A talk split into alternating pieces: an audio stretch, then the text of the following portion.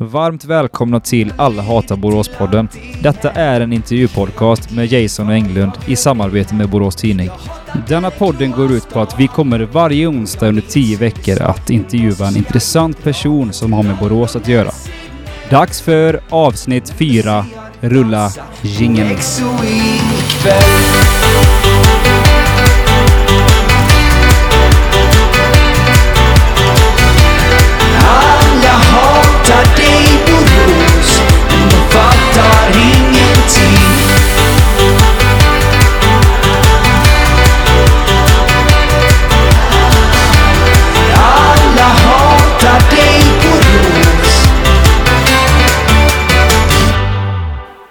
44 A-landskamper, 2 OS, 14 U21-landskamper, 11 F19-landskamper, 8 F16-landskamper.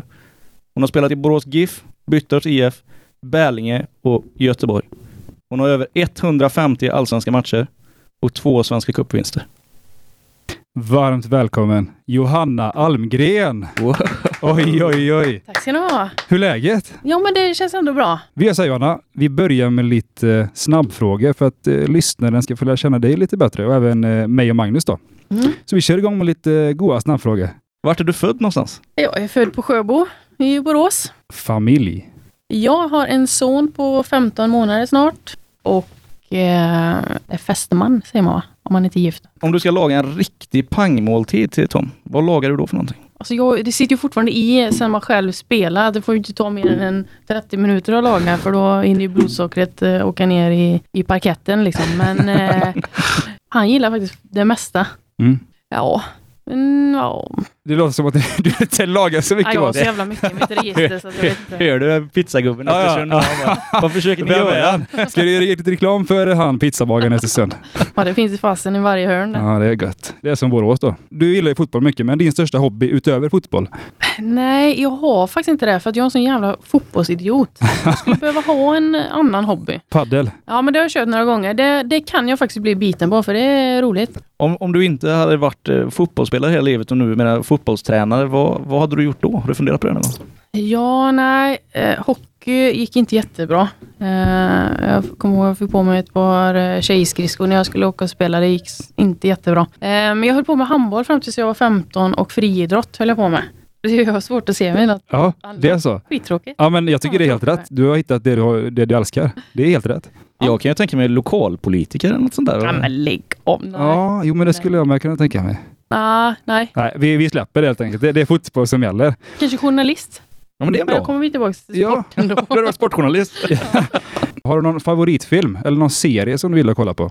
Jag kollar ju på Game of Thrones, men eh, vi har faktiskt börjat dra en sån här gammal eh, Dexter kollar vi på nu. Så att vi är väl sist ut i hela världen på att kolla på den, men vi är lite bitna i alla fall. Men det, vad jag har hört så är det som alla andra serier, att de ballar ur och blir jättedåliga efter ett tag, men får se. Ja, härligt. Eh, filmen om Johanna, vilken skådis hade spelat Johanna Almgren? Åh, det var en väldigt svår fråga. Mm. Du kan tänka lite vilken, på det. Vilken ty- tycker du? Det finns ju, hon i bron. Vad heter hon? Hon som är... Hon. Bron? Hon som Ja, är- nej, nej, svensken tänkte jag på. Hon som, är, bi, hon som är bipolär. Som, Ja. ja. Ja, Den tar vi. ja, men det är väl svinbra. ja. Ja, men vi, vi på det. ja. Eh, Om vi byter lite musik då, som jag älskar. Vad sjunger du i duschen? Jag vill som många andra sjunger hellre än bra, men jag... Ed Sheeran gillar jag. Mm, bra. Eh, och lite R&B är väl... Ja, ska vi ta oss tillbaks till de gamla godingarna så det finns ju alltid sådana också. Härligt. Det låter nästan som oss Adam. Ja, det är fantastiskt. Jag vet inte ens om Ed Sheeran är. When your legs don't work like they used to before Vi, vi tar ditt bästa fotbollsminne Johanna. Du får bara välja ett. Ja, det är ju skitjobbigt. Ja, jag vet. För att man hann ju med en del i alla fall. Eh, men jag har ändå några stycken. Men jag får väl ta OS då. Det Mm. låter helt rätt. Om vi fortsätter på det här spåret om fotboll. Den bästa spelaren du har mött? Ja, det är fruktansvärt många. Men eh, jag får säga um, Sava. Sava? En eh, japansk Mm. spelare. Eh, hon är nog den bästa jag har mött. Eh, hur är Marta att möta? Nu är det lite så här household name. Ja, nej, men fruktansvärt jobbig. Ja, jag kan tänka mig det. Sen så hade jag ju tur att ha en tränare som sa att jag inte behövde jobba så mycket hemma. Det var ju skitbra. Jag slapp möta henne så mycket. Jag Skönt. kommer ihåg jag sa en gång till henne, nu får du fan sluta springa för jag orkar inte springa mer hemåt. Men alltså jag måste fråga, du, du som ändå har mött henne då och ser att hon är sjukt bra. Hur hade hon stått Mm. sig i allsvenskan, alltså herrallsvenskan? Hade hon kunnat platsa ett lag där och göra sig bra? I- Under hennes storhetstid så tror jag absolut. Mm. Hon var ruskigt snabb och hade en eh, fantastisk eh, balans. Så Mm. att, eh, jag har absolut inte varit förvånad om hon hade löst det. Nej, ja, men det är kul att höra faktiskt. Jag har tänkt på det länge och också tänkt samma sak som du där. Jag, jag tycker ändå det var ganska fint av din tränare att säga, alltså, linda in det så, du behöver inte jobba så mycket bakåt. Jag menar, min, min gamla bosscoach, han, han var lite mer ärlig. Han sa, Magnus, du, du är fantastiskt framåt, men du är helt värdelös bakåt. Ja, Ja, men det är helt rätt att säga så också. Vem är din idol? Genom fotbollen har det alltid varit Zidane. Därav döpte vi vår eh, son efter honom till Sisu i mellannamn. Mhm. Det var ju fotbollsidolen som han har haft sen, så eh, min pappa såg jag väldigt mycket upp till Mm. också. Det tycker jag är bra. Det är jag med. Eh, vi måste gå in lite på eh, Borås eftersom den här podden heter eh, Alla hatar Borås. Så favoritplats i Borås, har du någon plats eller har du glömt bort vår kära stad? Eh, men jag tycker absolut att den är finare nu. Mm. Eh, så som, som man bygger och, och fräschar upp och eh, med allt runt omkring. Så att jag tycker den är mycket finare nu än när jag själv bodde här. Nej men det, jag gillar eh, lugnet och vi har haft en liten eh, kolonilott i eh, Sommarstan. Eh, och där är det skönt att komma ner och hitta lugnet. Och, så det får bli ett litet Mm. smultronställe. Ja, det låter härligt. Mm. Vad odlar du där då? Jag odlar inte jättemycket. Nej, okej. men ingen cannabis och sådär eller? Nej, Nej, jag tänkte vi kunde komma ut med scoop ännu annars. nej. Nej, nej men det är bra. Eh, om du hade varit en glass, Johanna? Tipptopp. Tipptopp. Och sista frågan här i vår lilla faktaruta. Eh, om du hade hamnat på en öde ö, vem hade du helst hamnat på öde ön? Anna Bok eller Donald Trump? Fast jag trodde jag hade fått välja, Nej, nej, nej. själv. Anna Bok eller Donald Trump? Självklart Anna Bok. Ja, det är så? Ja. Även när hennes tänder Ja. glimrar sönder i dina ögon? Okej, ja men det är bra. Då vet vi.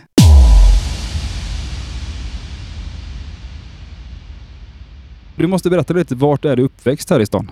Ja, på Sjöbo. Hur var det att växa upp på Sjöbo? Nej, det var tryggt. Det var det? Ja, jag bodde nära um, Sjöboskolan. Så det var ju väldigt nära till allting. Mm. Med Fritids och skolan och sen så var det ju rätt genom skogen så hade jag fotbollsplanen. Just det. Kunde inte haft en bättre uppväxt faktiskt. Nej, jag läser ju lite på papper och du måste ju varit en oerhört stor talang. Du Ja, gick igenom alla landslag, jag säger F16, F19, U21. Det är ju inte många som gör det hela vägen.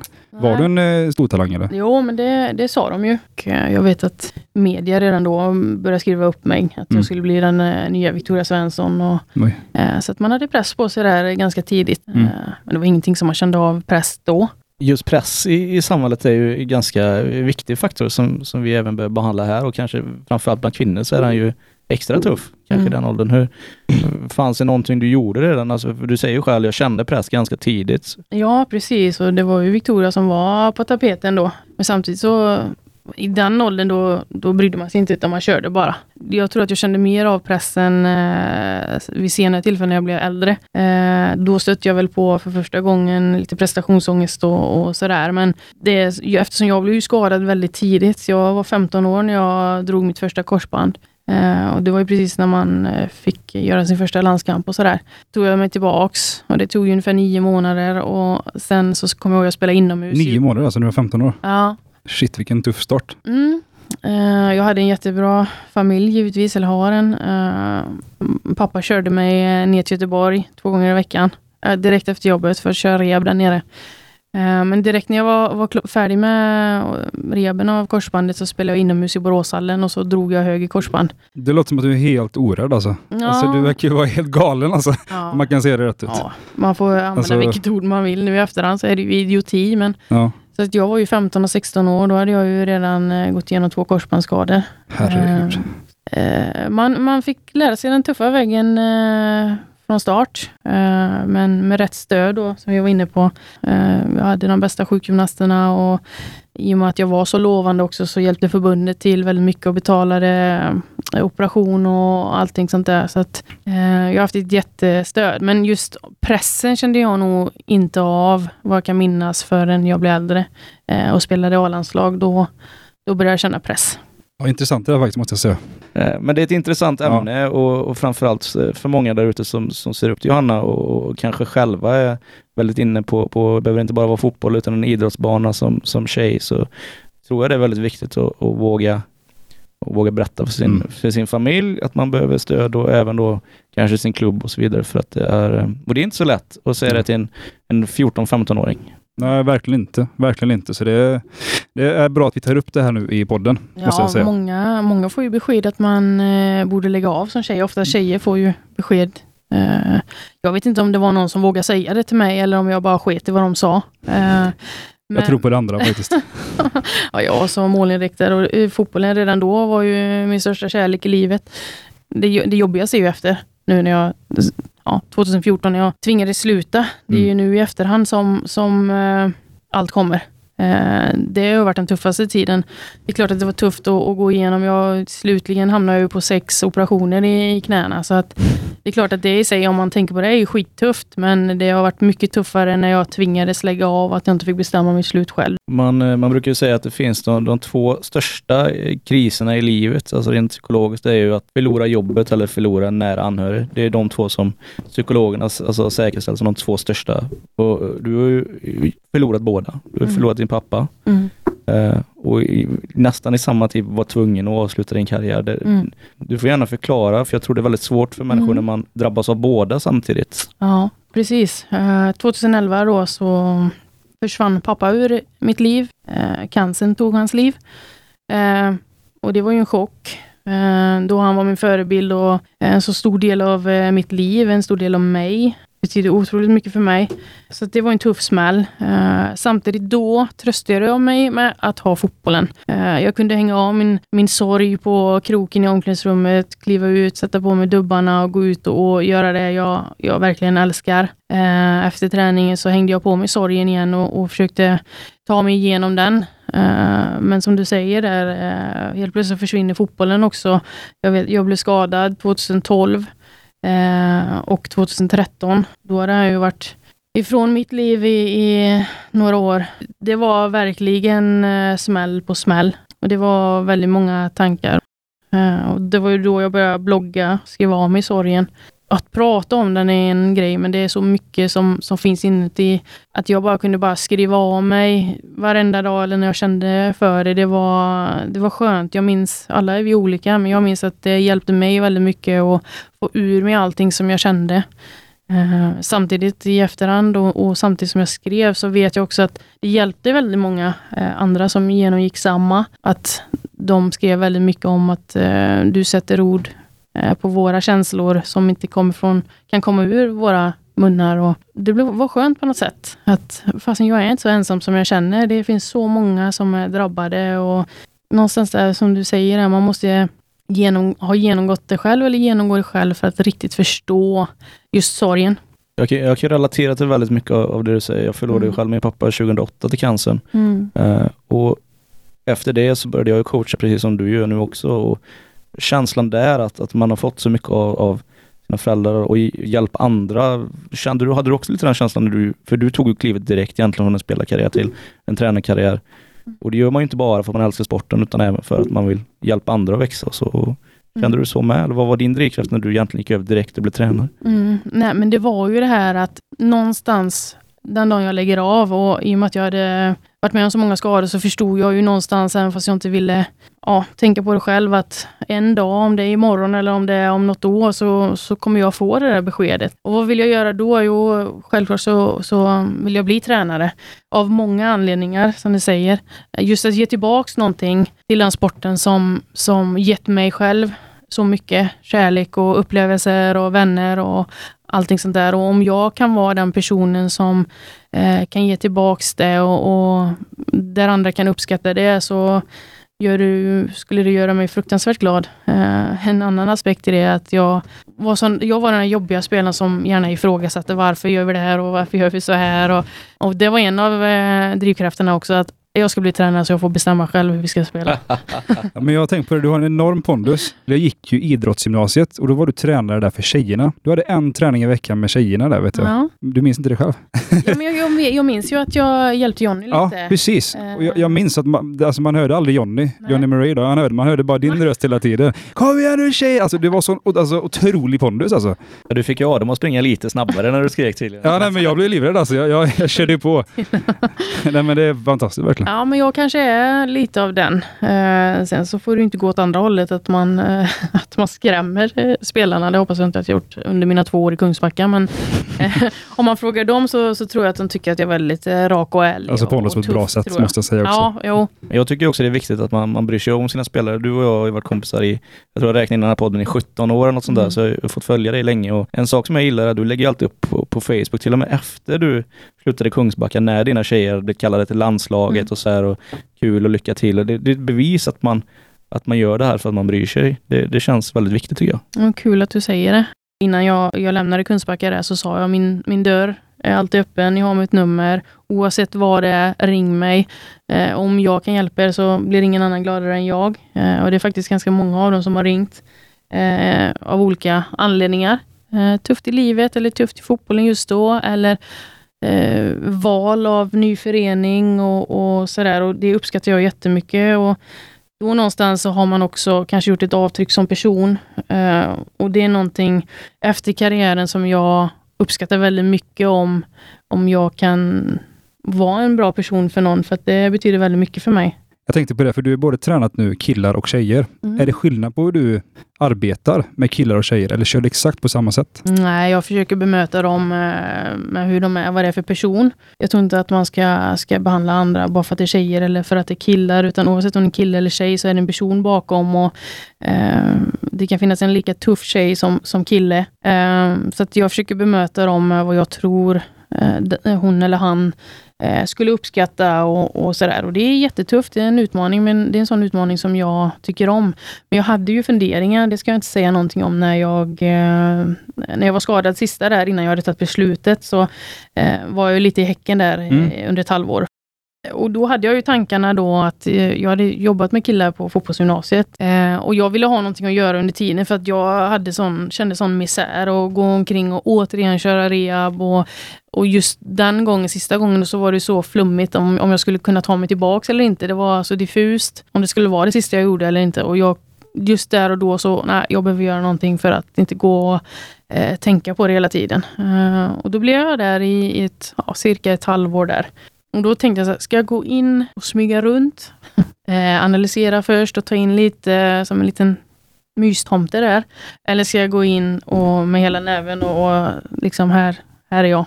Eh, Du känns ju inte som mystomte. Nej, det skulle jag också säga faktiskt. Det är ju Jonny som är. ja, nej, ja, men då kan Ja. ni räkna ut själva vad jag gjorde då. Pekar med handen. Ja, och Ja. det tror jag gjorde ganska mycket. Mm. Att jag, det är klart att, att killar är lite sådana att de, de vill testa en. Eh, och jag köper det, jag gillar det, jag är van vid det. Och just den åldern också. Ja, precis. ingen, eh, 17. Nej, Ja, exakt. Eh, så att jag tror att det var det bästa beslutet, för att jag kände att jag blev respekterad direkt. Jag som person, vad de sa i efterhand, att de tyckte att det var roligt att bli sedda. Jag tog mig tid och, och stannade efter träningarna och körde lite med några. Och det var ju också en grej att, att försöka få dem att fatta att jag är här för er skull. Eh, och jag kan lägga hur mycket tid som helst på er. Eh, bara jag får respekt tillbaks och, och känner liksom att, att jag känner att det är värt det. Och det gjorde de.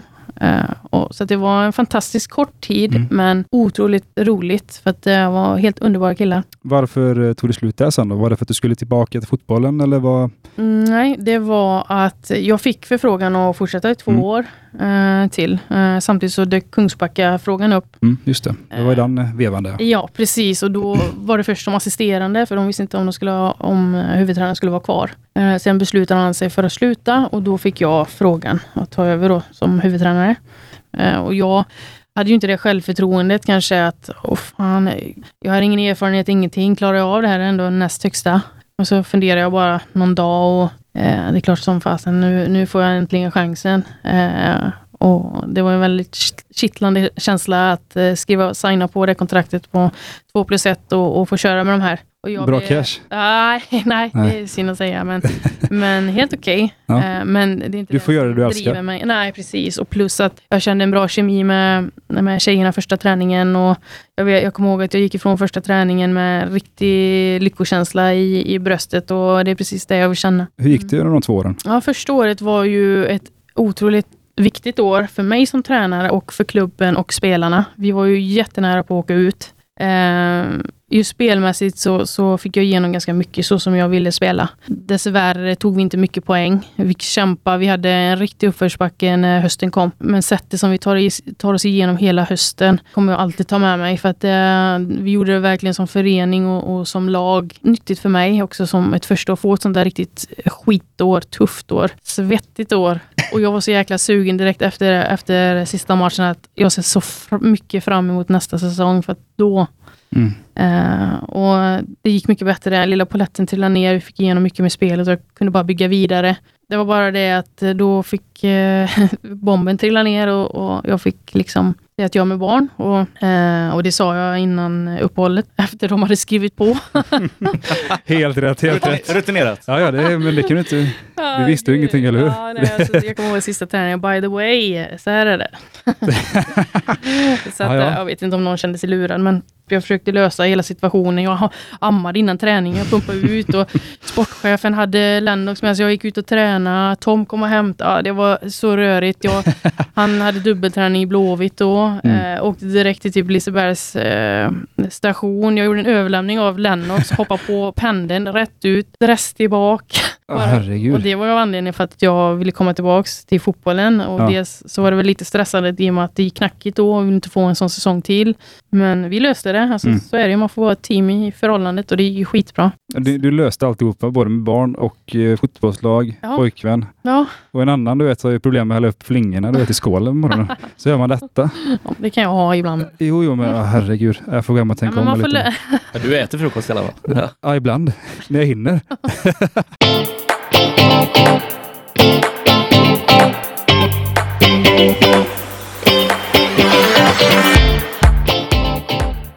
Jag måste snacka lite om Byttorpssidan och lite mer om fotbollskarriärsidan. För jag är väldigt nyfiken över det. Och jag har ju själv spelat i Byttorp. Mm. Så jag måste, bara, jag måste bara fråga om du känner igen eh, Byttorpslegendarerna. Mm. Claes Håkan Boogeborn.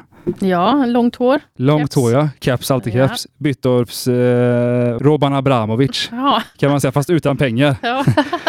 The Shadow, eller Skuggan. Jag känner igen det. Är det någon materialare? Det är han som satte upp eh, siffrorna på tavlan när Byttorp gjorde 1-0 och så. så. Nej. Då, Du vet inte vem det är? Nej. Fast Bralle. Vad sa du? Fast Bralle. Fas Bralle. Ja. Jag älskar dialekten. Det, Nej. du vet inte, det är snabbaste spelaren i Byttorp någonsin. Eh, han spelar i herrlaget. Eh, slow Bralle då? Det är alltså pappa till Fas Bralle. vet du vem det är? Nej. Han var mycket engagerad i Byttorp eh, ett tag. Nej. Tjorrebralle. Det är alltså mamma till Fas Bralle och fru till Slow Bralle. Hon står mycket i tjorren då, i kiosken. Nej, Nej. nej. Jag är ledsen. Och sist, jag tar sista då. DJ Hans, eller Hanseman. Hanseman. Ja. Fasen, du gör så att jag får musik en hel jävla bunt. Nej, nej, men alltså det, det... Du får ju säga förlåt sen till Slow Bralle och de här. Jag ska, jag ska ge dig numren sen så får Jag du var ringa ändå till bara dem. ett år i Byttorp. Ja, okej. DJ Hans i alla fall, han brukar vara DJ på festerna på Byttorp han var även någon slags, eh, jag tror han var någon ordförande också i Byttorp. Fredrik Berglund. Ja, Ja, okej. vet Ja, men då, då, då har vi i alla fall gått igenom dem. I alla fall. Ett rätt, eller två rätt av åtta. Ja, men det var ju bra ändå. Men i alla fall, du går från Byttorp sen till Bälinge. Mm. Varför valde du Bälinge? Vi gjorde ju bara ett år där i, i ettan där. Vi åkte ut med huvudet före. Vi hade ju inte där att göra. Ni hade behövt slå, eller fast Bralle i laget. Fas Bralle, ja. Och hon i Tjorren. Ja, ja, men okej. Ja. ja. Nej, eh, och vi åkte ju ut då. Och då hade jag ändå gjort en, en bra säsong, just eh, personligen då. Så att jag hade lite ögon på mig. Kommer ihåg att Victoria Svensson ringde mig och ville ha mig till Djurgården Älvsjö då. Eh, och sen så var jag i Bärlinge då. Var inte de mästare då också? Jo, det var de. Det var de. Mm. Men jag var uppe där, eh, men då hade de ingen fotbollsträning utan då hade de bara ett styrkepass. Mhm. Jag tror att de förlorade mig på det tror jag. Alltså att de bara hade styrkepass? Ja, jag fick inte känna på liksom fotbollen. Jaha, och så du, du fick prov... trä- provträna i styrkerummet. Ja, okej. De var inte till min värld. Jaha. Eh, Inför den här podden så har vi ju faktacheckat lite då och vi- vi fick upp lite intressant eh, information om Bälinge. Ja. I staden Berlingen bor det cirka 2000 personer. Men mest intressant är ju då att man är kända för sin kyrka. Men det finns också en grundskola, ett äldreboende och ett bibliotek. Jag förstår ju varför Glöm, jag du, glömde, ett halvår. du glömde utomhusbadet också. Och Det ett utomhusbad. ja. Fanns det inga pizzerior eller? Nej, men grejen var den faktiskt att viss, det, jag vet inte, oh, det var det inför året som jag kom, att man flyttade faktiskt in till eh, Uppsala då. Eh, så att jag fick, jag tror jag aldrig fick uppleva Bärlinge, om man säger. Så Jaha. att jag... Det var ju synd. Ja, Grejen är, jag måste bara berätta. Jag, väldigt- jag ska berätta sen Johanna så här. Jag, jag, eh, I den här podden så kommer jag skriva en låt till varje gäst. Så jag har skrivit en låt till dig sen. Är det sant? Och jag sjunger lite om att, eh, om Bärlinge, att du bytte klubb för att staden suger så hårt. Men du har aldrig bott där alltså. Fan också. Fail! Men i alla fall, det blir nog bra ändå. Ja då. Okej, men vad, vad var det? För du trivdes, eller du tyckte inte det var så bra där i Bärlinge? Eh, Du- nej, precis. vad var det jag skrev som- två år. Ja. Eh, det är så, min dåvarande pojkvän som jag var ihop med då trivdes inte jättebra. Nej? Eh, och sen så var det väldigt struligt eh, med tränarna. Eh, Mm. De var som ett, säkert jätteduktiga, men de var som ett, alltså ett gift par som har varit gifta i flera år. Eh, de bråkade om allt, de var inte överens om någonting.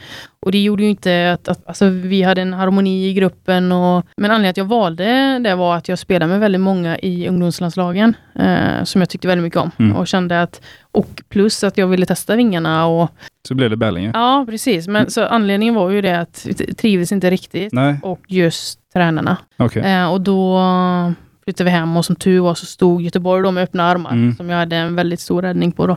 Då blev jag ju fast i tio år. Så att, Ja, det, vi måste ju snacka lite om det också, Ja. om Göteborgstiden, för jag är väldigt nyfiken och sådär. Mm. Ja, men du, du sa att du valde Kopparberg och Göteborg just för att de hade haft mycket kontakt, kontakt med dig och sådär. mm. Tio år i en klubb, det är inte vanligt Mm. att man spelar i Nej, Det är inte många, det är du och Henke Rydström typ som har gjort det. Och Steven Gerrard. Ja, och Steven Gerrard, men alltså varför, eh, du hade ju mycket skador i klubben Mm. och sådär förstår jag. Och de tog väl hand om det väldigt bra, men var du aldrig sugen på att byta klubb eller utomlands eller inom allsvenskan? Jag var ju på väg några gånger, men det var ju många olika aspekter. Det var just det som du säger, jag var skadad eh, många gånger. Eh, och för varje skada så behöver du komma tillbaks. Eh, och jag hade ju en, en tur och, och att, att klubben hela tiden ville ha mig trots att jag var skadad och skriva år, för vi skrev bara ettårskontrakt på den tiden. Eh, och trots att jag var skadad så ville de skriva hela tiden och det är ju en fin gest i sig. Vi hade Champions League, skulle vi spela Champions League två år. Mm. Eh, och vill man lämna då till en annan klubb som inte spelar Champions League? Nej. Eh, så att jag stannade två gånger av det. Mm. Jag var på väg till Umeå ett år, jag var på väg till Linköping ett år.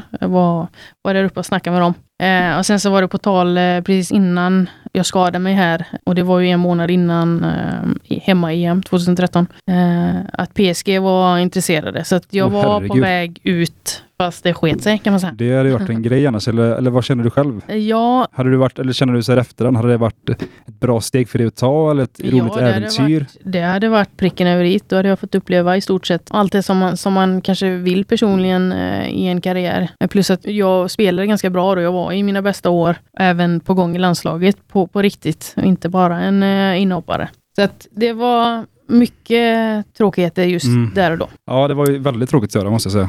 Eh, Jag måste bara även gå igenom lite Mm. första åren när du kom till eh, Kopparberg. Det vet man själv när man har spelat A-lag. Det är en ganska tuff miljö och sådär. Mm. Eh, hur var det för dig? Var det snärt med handdukar och sådär från de äldre? Att du fick ta in bollarna?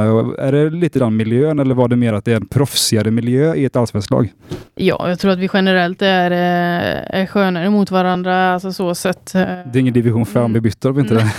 Där får man krypa in i omklädningsrummet. Ja, du är ju fortfarande märkena kvar efter de där snacken. Ja, men jag har ju det. Därför jag måste undra hur det var liksom, i ett allsvenskt lag. Om det är mer proffsigare eller om det finns Ja. kvar de... Jo, det finns säkert kvar, men det är säkert från lag till lag. Sådär. Ja. Det är ju bara Bärlinge händer det. klassiska och det spelar ingen roll vart du kommer så är yngst i mitten eh, i kvadde Mm. och eh, sådana här grejer. Och det är klart på träningsläge så får man genomlida eh, saker och sådär. Och, Vi kan ju inte annat än att snacka om OS. mm. Hur var det? Det måste, jag, alltså det måste vara helt otroligt. Och vi kan väl börja med första OS i Kina också. Det Mm. måste ju vara dubbelt sjukt. Ja, det var, det var häftigt. Eh, Just första OS som jag fick eh, uppleva, jag är ju också berikad och få- fått uppleva två. Men det var skithäftigt. Eh, man visste ju inte vad man hade framför sig. Men jag minns det själv när vi kommer ut från flygplatsen där och går in i en sån vägg av hetta. Alltså, jag, jag tror det var ett skämt. Jag ville bara gå in i bussen igen. Ja, men vi, ja, ja fuktig och Ja. du vet, kan man liksom acklimatisera sig med allting och alltså med, med allt. Vi såg ju inte solen en enda gång för det var sån sån, sån eh, vet du, dimma. Ja, sån här, eh, vet du? Smog eller Smog, det? exakt. Mm. Bilgaser och... Exakt, och då hade de ändå under OS eh, gått ut med att eh, udda och jämna siffror på registreringsnumret bara fick köra varannan dag. alltså, det, Och ändå kom man inte typ... det är galet långt ja. alltså. Ja, förmodligen så hade de köpt två bilar då, så att de körde ändå. Ja, ja. Nej, det var, det var en sjuk känsla var det. Och sen så när vi kom in i OS-byn, det var ju... Man, måste, man måste uppleva det för att man bygger upp en, en hel... ja, Man gör det, man bygger upp ett bostadsområde där ingen... Man kommer knappt ut. Nej, men det är vakter överallt Mm. och, och ja, man går igenom eh, fruktansvärt mycket säkerhet. Mm. Eh, och sen så har man olika, man har byggt ett höghus då och där håller Kanada eh, hus och så eh, är Sverige jämte och så ligger Finland där och så har man liksom alla sporter och svenska, alla svenskar på samma ställe och det är fruktansvärt eh, häftigt. Hur är hänget inne på området? Är det liksom att man, den där snygga killen från Schweiz som ska förfest i Lounge A eller liksom är, hänger man bara med Det Mange laget, menar, eller? liggs det mycket på OS? Ja men de har ju sagt det. Det har jag hört också, Ja, alltså. Det var väl förr, förra, var det Lon- efter London-OS? Ja, Bolt var i farten va? Ja, det var Ja. väl lite sådär. Ja. Det gör det säkert, jag har ingen aning. Ja, men du har, det kan vi också snacka om. Ronaldinho, var- Ronaldinho måste vi snacka om. Har du hört innan? Absolut inte. Nej men vad... Nej, men det, alltså, det är ju häftigt allting för att restaurangerna som är uppbyggda är ju en stor mathall. Liksom. Mm. Och där har du ju allt från alla världens länder och, och sådär. Och, men så det var ju häftigt att där sitter vi här och där sitter Nadal där borta och där så är de och där och det. Och jag minns att jag skulle gå med min bricka och så skulle jag vrida höger. För jag skulle hämta och då så står ju eh, den långa basket... Eh, han, Kobe Bryant? Nej, den andra. Nej, Ming. Nej. Yao Ming. Nej, inte den jättelånga. Han är i USA. Vad heter han? Ja, Magnus, du vet ju basket. Jag funderar på vem att ta Är det. Kobe? eh, Ja, Kobe LeBron kanske? Ja, jag vet inte. Men jag drar i brickan i hans mage i alla fall. Vet jag, och bara... Wow. Shit. Men jag, jag, känner, jag känner fortfarande att du duckade lite Ja. från våran Ronaldinho-fråga. Berätta, vi måste- Va- va- man måste Blev han kär eller hur, hur var det? Ja, jag kan berätta den då. Ronaldinho får ju syn på Johanna på lägret antar jag. Och så han kollar in dig med monokel och vem är den där tjejen där borta? Och så tar han sig förbi alla säkerhetskontrollerna. Han säger no, I'm Ronaldinho, I'm gonna marry this girl over there, she's name is Johanna. And now she's name is Johanna Ronaldinho. Och så kommer hon in i rummet, eller nej, han kommer in i rummet och där sitter du. Och han går ner på knä eller? I wish. Nej, så var det inte riktigt. Do you wanna marry Dinho? Var det inte så? Vet vem jag är eller? Ja. Nej, Jag sa, vet du vem jag är? Ja, precis. Nej, vi, vi kan låta alla googla annars, men det var ungefär, ungefär så det gick till. Nej, inte direkt. Men, Nej, nej, nej. Men vi, nej, det var ju fruktansvärt häftigt. Men, men eh, vi träffade ju Messi och alla de där. Ja. Han blev ju lite större efter det. Så att, det eh, förstår jag. Men eh, ja, nej. Det var otroligt roligt Ja. i alla fall att få träffa så mycket.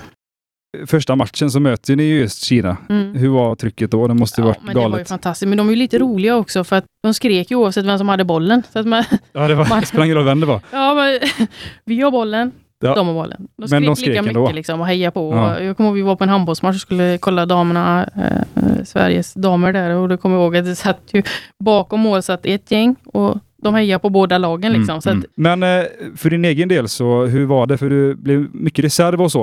Och det var ju första OS. Precis, jag var ju reserv eh, men jag fick åka med. Det fanns Mm. ju någon som var reserv på hemmaplan också. Mm. Eh, och jag åkte med ner och precis innan matchen skulle dra igång så blev det en som blev eh, skadad. Just det. Eh, och då hade jag gjort tillräckligt bra träningar under hela lägret så att de valde mig då. Mm. Blir man glad när någon blir skadad under ett OS? Det var ju en jobbig, jobbig känsla eftersom jag Ja. hade varit skadad så själv så fruktansvärt många gånger så jag förstod ju känslan. Så Mm. det var svårt till en början att just glädjas. Det är klart att man vill vara med från början utan på någon annans bekostnad på det sättet. Mm. Eh, men, men det är klart som fasen att jag, jag blev glad och att jag skulle få uppleva det eh, på plan och inte sitta på, på läktaren. Eh, så självklart så, så var det jättestort. Mm. Ja, jag förstår det. Verkligen.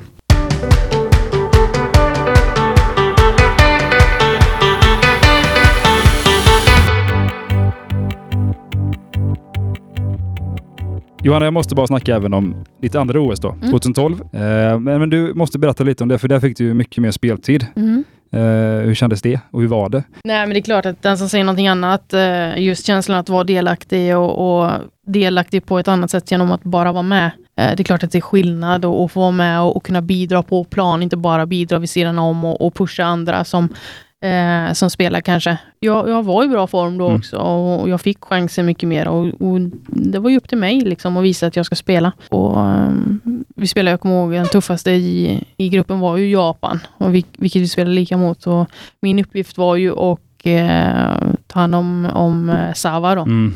Eh, vilket var ju givetvis en hedersam eh, uppgift att få, få vara henne så. Eh, men, men det var ju otroligt jobbigt. Mm, jag kan Eh, tänka och det är ju mycket försvarsspel och sen så när du inte ska spela försvarsspel mot just henne, då ska du anfalla och vara Mm. delaktig. Så att det var en tuff roll, men det Mm. var ju en viktig roll och det tyckte jag var skitkul. Ja, det måste kännas bra att få den uppgiften. Mm. Att punktmarkera nästan deras Ja, bästa spelare. i stort sett så. Du hoppar in första matchen, Mm. startar andra matchen Mm. och hoppar in tredje matchen. Mm. Och sen i kvarten får du inte spela alls. Vad hände där egentligen? Nej, magsjuka. Magsjuka, Mm. dålig research av mig då. Ja. Hur, kände, hur, eller hur kändes det att få magsjuka i en OS-kvartsfinal? Det var... Det måste varit mardrömmen. Ja, och jag är 100% säker på att jag hade fått spela också Mm. och få, få verkligen vara delaktig för att eh, jag var på gång då också. Men så eh, när vi reste till eh, Glasgow och skulle spela där, då åkte jag på det. Så vad Mm. är det för odds liksom? Nej, Va? nej, nej. Du spelar bland de största matcherna du Ja. kan spela och så, nej. Ja, så det var ju tröttsamt. Jag förstår det. Mm, det var tufft och jag försökte hitta någon trött eh, streaming och jag var bara reklam och jag var skitförbannad för jag knappt Mm. kunde se matchen. Jag minns det så väl. Nej, det var Mm. deppigt. Ja, det, du har ju haft mycket motgångar måste man säga i din karriär. Alltså, herrejösses. Jag spelar ju på övertid, Ja. tycker min kropp, men eh, själv så känner jag att jag han, han, nej, hann inte spela min bästa match faktiskt. Mm. Utan jag såg fram emot många år till och säkert man som Kikki Bengtsson man får dra av plan. Fast samtidigt så, hur många får spela 44 landskamper i ett A-landslag? Det, det är alltså det är sjukt stort ändå. Sen förstår jag din vrede med alla skadorna, men Ja, du fick ändå uppnå två ju, OS. Fantastiskt. Ja, i efterhand är det, ju så, är det ju givetvis kul med, med meriter, men där och då skiter man i meriterna. Ja, det är klart. Det är Men, klart. eh, Jag kände aldrig att jag fick spela min största match och, och Mm. då kan vi brygga över rätt enkelt till ditt nuvarande jobb. mm. Du kanske får spela din största match snart.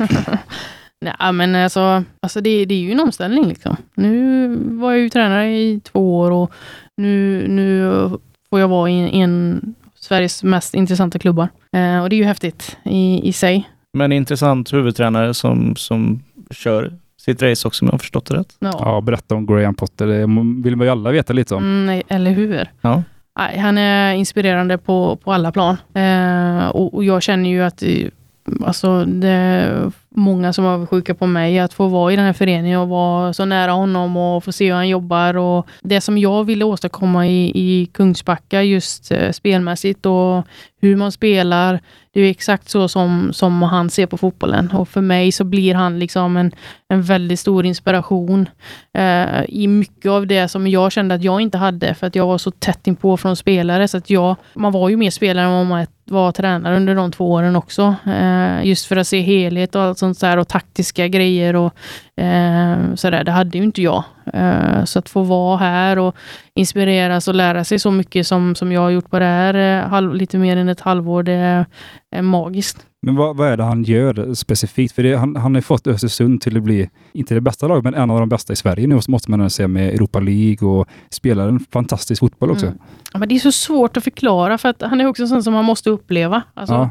Och tyvärr så får inte alla göra det. Men för det första är han en, en mycket intressant person. Och, eh, han har ju också tagit sig an väldigt många spelare som inte har fått förtroende någon annanstans. Kanske för att de har varit lite jobbiga eller har varit lite problem eh, med, med allt möjligt. Och, och ja, av alla, alla olika anledningar blivit bortplockade av olika saker. Och så kommer han och, och tar in de här eh, spelarna och får dem att blomma. Det tycker jag är det mest intressanta. Verkligen. Och, eh, jag vet inte hur många som har prislappar på sig nu. Liksom, och, Ja, vad, är, vad är Ghoddos värd egentligen? vad, enligt eran ägare så är han ju värd långt över 60 miljoner. Pratar man om att Christiansen skulle vara värd 50 miljoner, ja då är ju Ghoddos det varenda dag i veckan.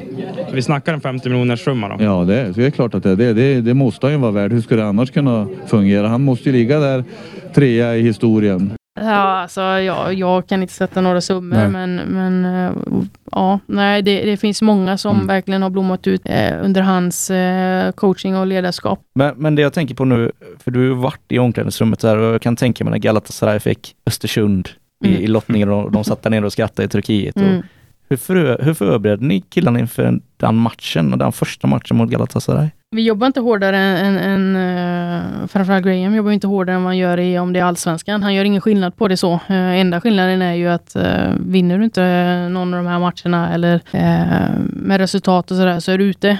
Där är ju skillnaden. Men men sett till hur han jobbar under den veckan inför matchen, det är ingen skillnad. Som tränare handlar det om att man får spelarna att tro på det man gör. För har du inte med tron och får spelarna att tro på det de gör, då har du tappat allting. Då kommer du aldrig nå framgång eller dit du, du egentligen vill med dina spelare. Utan det, det är liksom att, att jobba stenhårt varenda vecka och varje match är viktig oavsett om det, om det står Gävle där eller om det står Galatasaray där. Eh, men självklart så, så förstår ju alla att eh, bland de största matcherna som de här spelarna kanske kommer spela, alltså på, på ett sätt. Eh, och det är klart att det är stort i dem. Och, och, men, men samtidigt, jag kände aldrig att det var någon som inte trodde på sig själv eller på laget. Eh, och där har ju Graham en jättestor del i att, att få spelarna att tro på det man har gjort. Och det som han säger, alltså, vi har hållit på med det här i flera år här nu. Det vore fan om vi slutar tro på varandra och oss själva nu inför den här matchen. Eh, men det är självklart så, vi spelade ju hemma först. Eh, och jag, jag, vet att det var en av deras spelare kom ut på konstgräset och så sa han bara, varför får vi inte spela på, på matcharenan, säger han. ja, ni står på den nu. Ja, hur många anställda har ni? Ja, vi har 65 och då är det inkluderat spelare. Ni då? Ja, vi har 2000, säger de då. Vad, vad, är, vad är det vi mäter? Alltså, helt plötsligt så, så slutar det med att vi ska spela två matcher. Och de blir chockade. De, de blir utspelade hos oss. Och det var samma med eh, nu sista matchen mot Pauk. Fantastiskt. Ja. Eh, vi gör en, en bra första halv, halvlek borta, en defensivt bra taktisk Eh, men, men vågar inte riktigt spela vårt spel. Och Det är klart att det är mycket som står på spel och mm, det är skillnad på, på gräs och, och konstgräs och man blir inte riktigt trygg med sin teknik på gräset. och eh, och vi var uträknade och fick ju eh, 3-1 borta. Det, var, det är en sån sjuk känsla i gruppen, i laget, trots att det är den största matchen de ska spela och ändå ha sån tro på att man gör två mål hemma och inte släpper in någonting. Och jag är fruktansvärt stolt över spelarna, hur de hanterar allting. Eh, och just föreningen och att man får vara i det. Det är häftigt. Ja, men jag håller med. Och just få, som du säger, som bråkstake, bland annat som eh, Nori, Mm. eh, som har hört hans historia i Mm. AIK, att han håller på Mm. mycket med knark och sådär. Och få han disciplin, disciplinerad och, och göra det jobbet, det måste ju vara alltså, vilken grej som tränare att få ut maximalt ur en spelare. Alltså. Mm. Fantastiskt. Ja, och när jag har pratat med andra så, där, så var det ju inte en, en dans på rosor givetvis. Graham värdesätter det fruktansvärt mycket, just personen. Om personen kan växa eh, som människa och han kan vara en bidragande orsak till det, så är han mer, ännu stoltare över just att han har kunnat bidra med det, samtidigt som fotbollen. Eh, det, det är sån han är. Men jag, jag har en annan fråga där. Man, man brukar säga det, eh, man ska aldrig jobba med den man älskar. Ja. Och jag kommer ihåg, jag, jag jobbade med ett av mina ex och Mm. det var det värsta jag någonsin har gjort i mitt liv. Och jag tänker ändå, din kille då Tom, han har Ja. en bärande roll i det här laget. Känner du att det krockar? Eller är ni ett team även där? Absolut, det krockar inte. Vi har båda en enorm respekt för varandra och för våra roller i, i laget. Att det, det funkar skitbra verkligen. Eh, sen så om jag hade haft huvudansvaret så kanske det hade varit en annan sak. men det har jag ju inte, utan jag är bara en, en del i, i teamet. Då. Eh, men eh, vi har fruktansvärt respekt för varandra och det måste man ha. Eh, och de andra har respekt för att, att jag är det också. Eh, så det är aldrig något snack. Vi var ju väldigt överens om, kom, ska det funka det här så är det det här som gäller. Om vi ska vara i samma förening. Och det funkar. Men jag tänker, om, vi ser, om ni kvällen innan så, ni står och gör tacos och så har ni ett sånt otroligt stort bråk. Mm. Och du vet, ni går och lägger er ovänner, ni kanske aldrig gör det, men om ni gör det och sen dagen efter så tränar ni. Är det liksom arga blickar mot varandra då eller liksom agerar ni spring, proffsigt? spring Tom, spring nu! Tom, du går hem och diskar nu!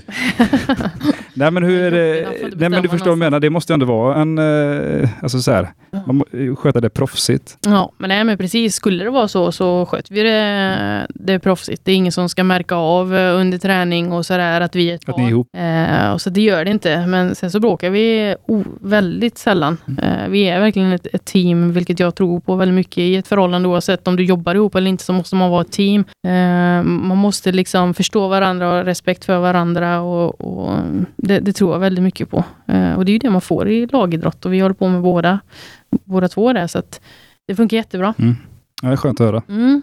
Men, men just rollen där, det har ju blivit lite tydligare nu då, sen han kom in på dagis. Jag har jobbat, kommit in mer och jobbat lite individuellt eh, med spelarna. Eh, analyserar lite klipp och, och ser eh, och hjälper dem med vad man kan göra bättre då, eh, just i sin, sin roll på plan. Och jobbar lite med dem efter träningen. Eh, jobbar med en anfallare häromdagen med lite avslut.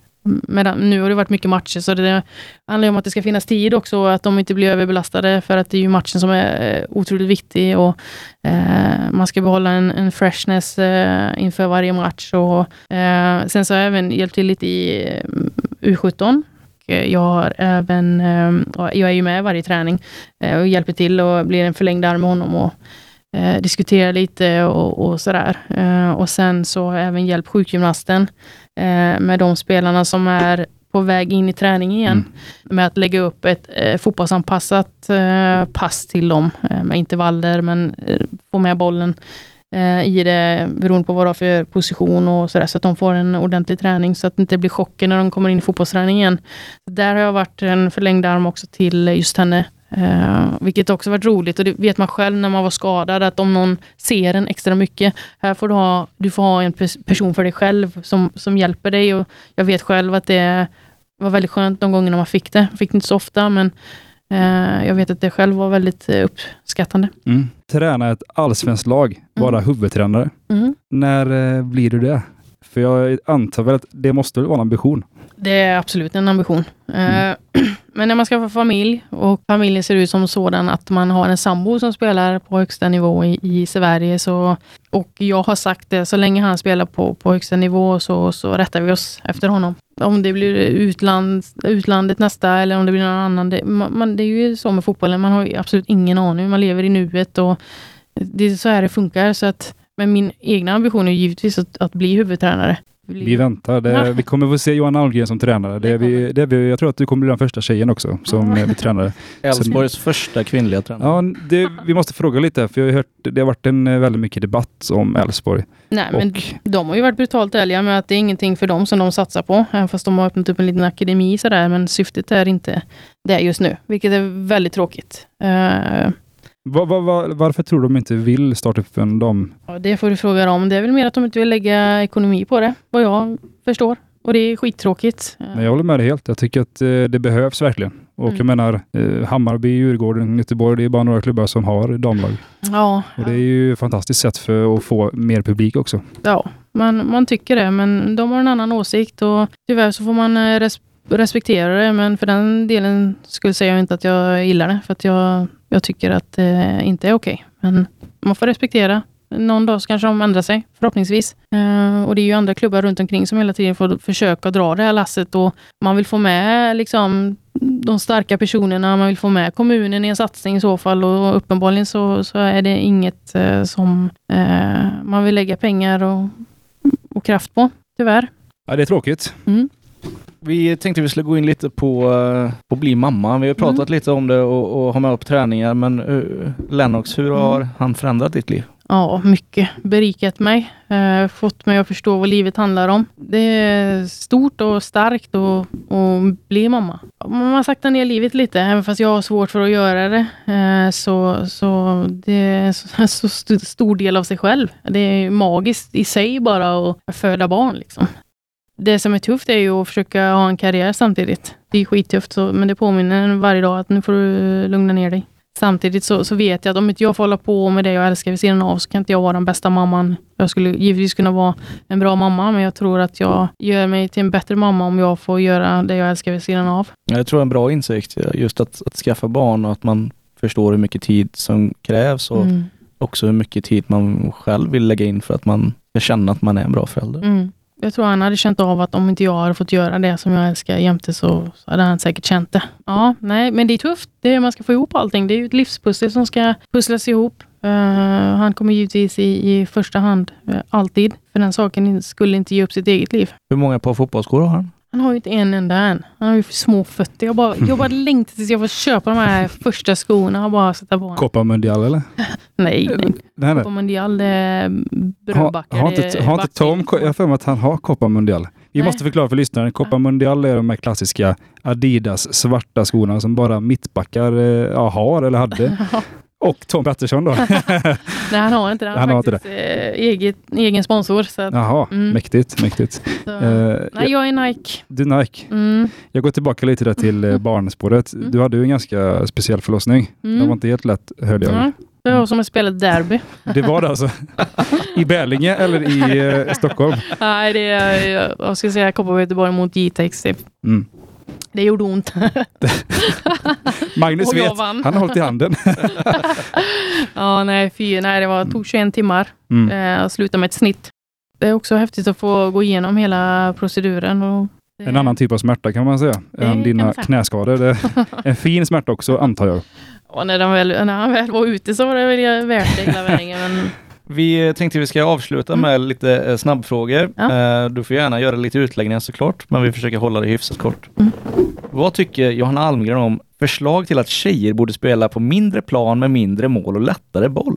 och då skulle vi inte kalla det för fotboll.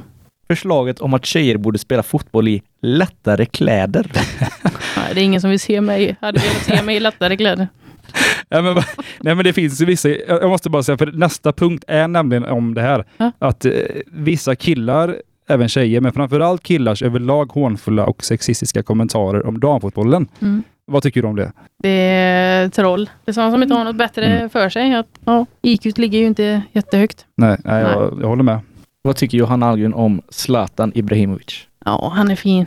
Men som, männi- som människa och fotbollsspelare? Ja, nej. Jag känner ju inte som eh, fotbollsman. Man lär ju känna honom genom media. Eh, och han är ju kaxig.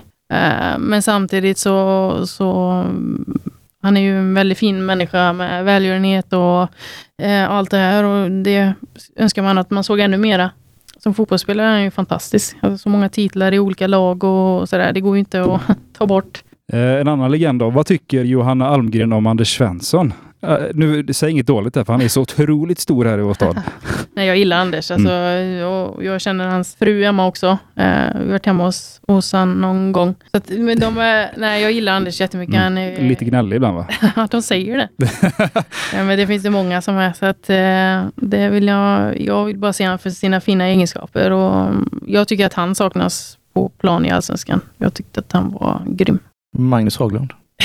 Ja, nej, han, nej, nej, ingen, ingen jag ser upp till. Vad tycker Johanna Almgren om, och var ärlig nu, Pia Sundhages sångröst? Fy fan. Fy fan. Alltså jag gillar ju att hon älskar att göra det. Nej, jag skojar. Jag, jag skämtar bara så Ja. du vet det. Jag tycker hon är Ja, jättehärlig. nej, men jag, jag tänker inte på hur hon sjunger. För det första så sjunger jag inte bättre själv. Och för det andra så, så älskar jag att hon älskar att göra det och att hon, hon gör det bara. Skillnaden på pengar inom dam och herrfotbollen? Mm. Ja, det är ju en, en fråga som... Ska vi, läsa, vi har faktiskt en liten faktaruta som jag har skrivit ut här. Eh, Jag har skrivit ut att världens bäst betalda damfotbollsspelare är Marta. Hon tjänar alltså 4 miljoner kronor om året. Mm. Eh, och den fjärde bäst betalda damfotbollsspelaren är Nicole Banecki, tror jag man säger. Hon tjänar 720 000 om året. Och eh, tar vi då killarna så tjänar Cristiano Ronaldo 830 miljoner kronor om året. Och den fjärde bäst betalda är Gareth Bale som tjänar 400 miljoner kronor om året. Det är ju sjuka siffror. Ja, det är sjuka siffror. Vad tycker du överlag om att det är sådana skillnader? Tycker du att det Jag tycker inte det är okej för fem öre. Framförallt hur världen ser ut. Eh, Men, men så länge det är så att, att man kan betala så mycket och betala ut så mycket, då är det ju som det är. Alltså tyvärr. Är, Men- är någon människa värd 830 miljoner kronor per år? Nej, jag hoppas att, att, det fin- att ingen tycker det. Alltså, men uppenbarligen så gör ju folk det. Det finns så mycket misär i, i världen att det, jag tycker det är vidrigt. Vad kan man göra för att, eh, för att få en bättre balans mellan damfotbollen och herrfotbollen liksom med pengarna just? Vad, vad, vad kan man göra tycker du? Alltså finns det någonting? Det är så s- svår fråga med allting, för Mm. det är så mycket aspekter som, som ska in och det man pratar hela tiden om sponsorintäkter och, och popularitet och, och hur många som går och kollar och, och sådär. Så det är så mycket att ta hänsyn till. Det man skulle väl önska är väl att man, att man går in med mer sponsring. Och, eh, men, det är ju så, alla vill ha sitt och man vill få en, en viss eh, grej tillbaka som sponsor givetvis. och sådär. Men det som måste ske är väl mer att man vågar satsa utan att bara tänka på sin egen vinning. Och det är ju självklart svårt som företagare. Eh, men, men kolla på, på Kopparbergs Göteborg som, som kanske går plus minus noll ekonomiskt och han, han liksom betalar varenda år och allt det här. Men han tycker att han får så mycket tillbaks eh, ändå. Det är klart att det är otroligt stora skillnader. Vi, har kom, vi borde ha kommit så långt att, att man som damspelare eh, ska kunna leva på det på ett annat sätt och, och ha en, en livsstil om, om man så väljer. att säga så eller kunna lägga undan eller, eller sådär. Men vi kommer ju aldrig komma upp till att man har samma lön och det har jag väl viss förståelse också. Men man ska också ta hänsyn till att vi tränar lika mycket som, som vilken herrlag som helst. Eh, enda grejen är att vi, vi kan inte, utan vi måste kanske jobba ett antal procent eller eh, tänka på framtiden efter och sådär. Och det innebär ju att det saktar ner eh, framstegen också, eller vad man ska säga, utvecklingen. Mm. Ehm, sådär, men, men och sen så är det ju upp till oss själva också och eh, presentera en bra produkt. Eh, och man är ju väldigt mån om att landslaget går bra Mm. eh, med intresse och sådär. Men och nu när damerna spelade, det var ju jättemånga som kollade, slog rekord och allting Mm, sånt där. Så man kan inte prata om att, att, eh, att folk inte tittar, för det är ju fel.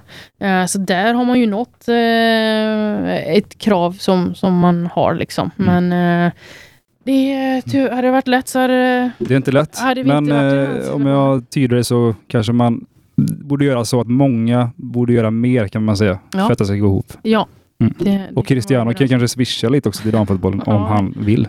Han lite. Eller hur? Men sen så vet jag ju, han gör ju väldigt mycket med, han är ju en av de främsta med välgörenhet och Mm. sådär också. Eh, så att det är ju inte en sån som bara hovar in pengar och sitter på dem, utan det, det får man inte glömma heller. Avslutningsfråga Johanna. Vad är dina känslor för staden Borås idag? Ja, dels så bor mamma här.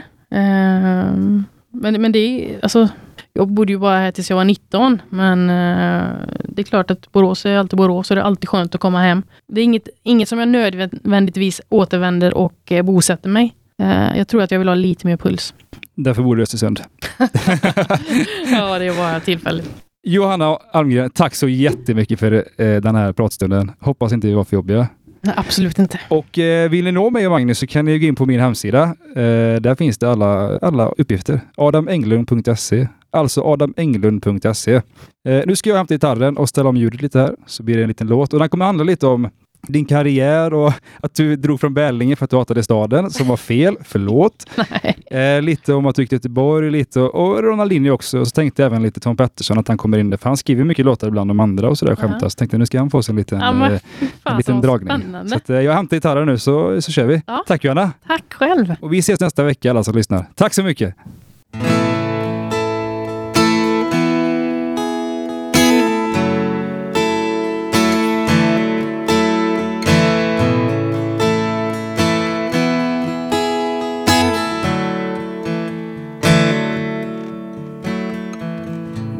Växte upp i samma stad och vi spelar i samma fotbollslag du och jag. Men någon av oss kom lite längre.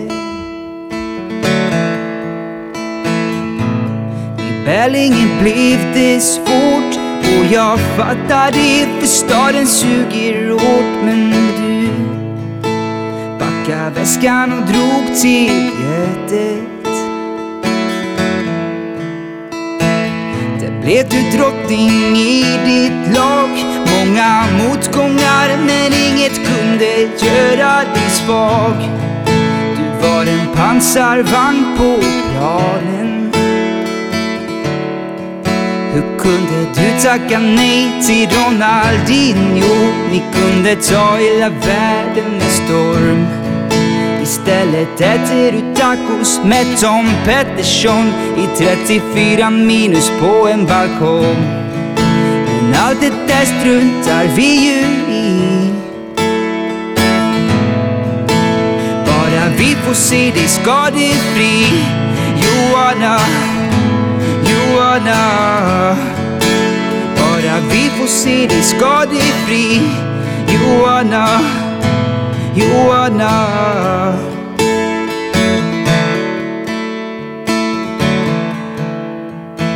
Du spelar OS i gul och blått och det är det största man kan göra har jag förstått. Du är en förebild för unga.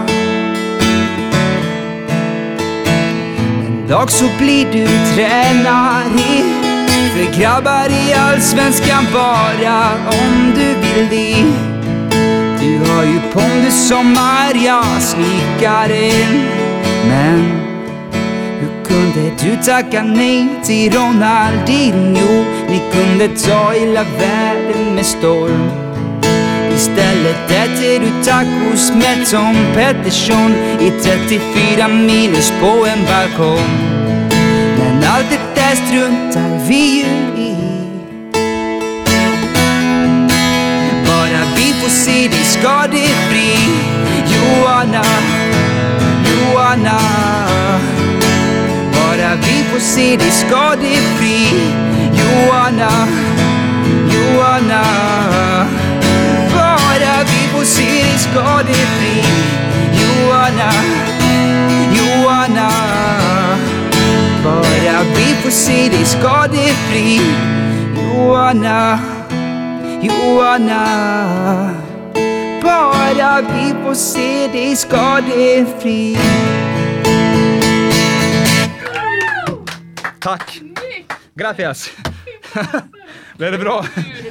Ja. Vad bra. Jag, jag ville, vi vill ha det skadefri i alla fall.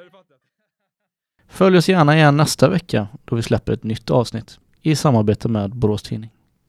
Och podcasten klipps som vanligt utav Birgit Out Loud.